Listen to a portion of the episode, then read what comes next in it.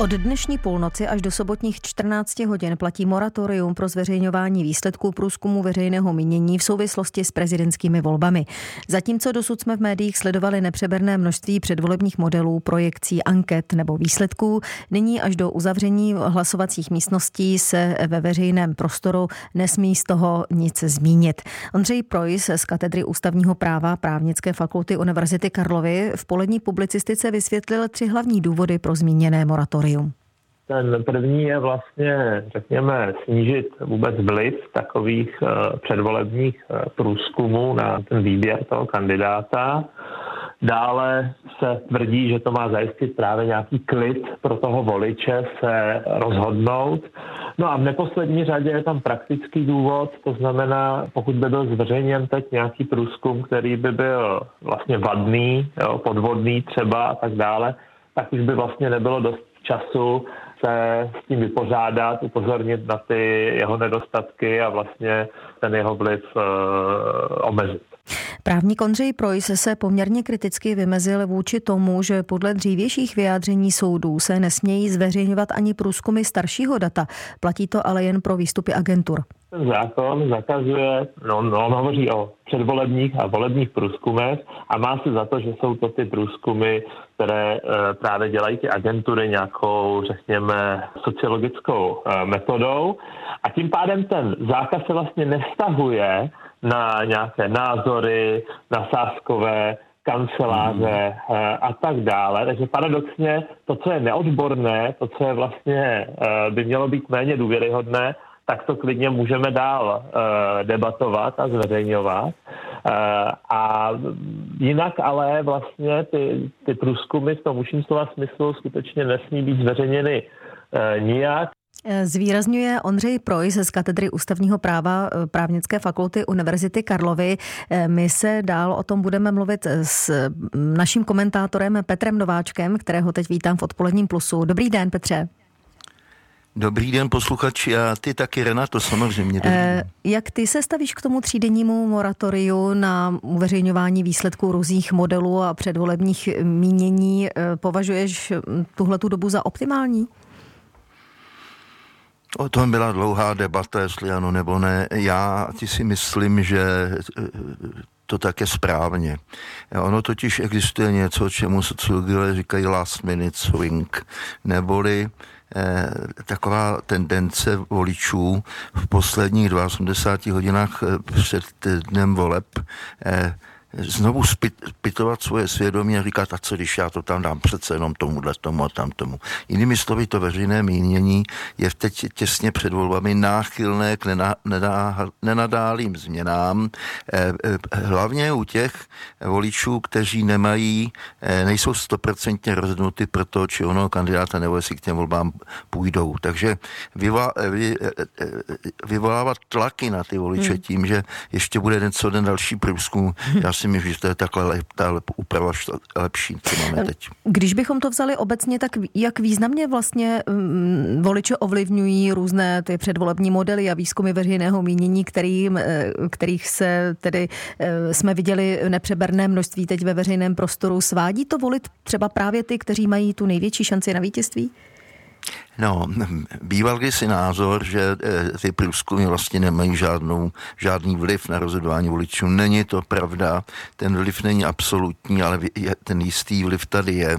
A zejména volič, který se politikou zabývá, tak ví, že mezi tím značným množstvím pracovišť, které, která ty průzkumy činí, jsou některá velmi zdatná, rutinní, profesionálně, některá méně profesionální. Takže za, za dobu, kdy se eh, politikou takový volič zabývá, se už naučil zorientovat se podle toho, eh, jaké průzkumy sledovat. Hmm. Ale pozor, já to říkám vždycky, musím to říct i teď, nejsou důležitá absolutní čísla, o nich se teď samozřejmě nesmím vůbec zmínit, jsou důležité tendence, trendy. Jestli někdo jde nahoru nebo dolů nebo stagnuje, to je to hlavní, co se průzkumu dá vyčíst. Hmm. No a co se může za ty poslední tři dny před volbami odehrát? To vlastně teď budeme tak, jak si nemít o tom žádný přehled, naslepo to všechno vidíme. Jak odlišný nakonec může být ten výsledek voleb od výzkumu? No tak samozřejmě může být i značně odlišný.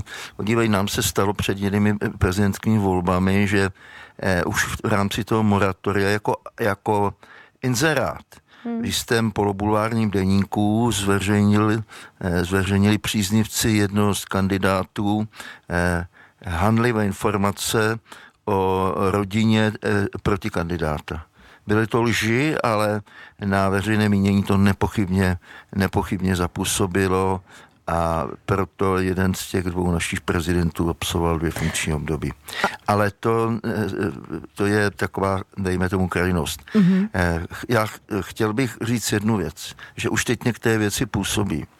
To, že z kandidatury odstoupil pan Josef Středula a že údajně zatím je i jistá dohoda s Danuší Nerudovou, pokud by uspěla na Hradě, takže si pana Středulu jako člověka rozumějícího sociální záležitostem veme k ruce, tak ta samozřejmě už něčím pohne.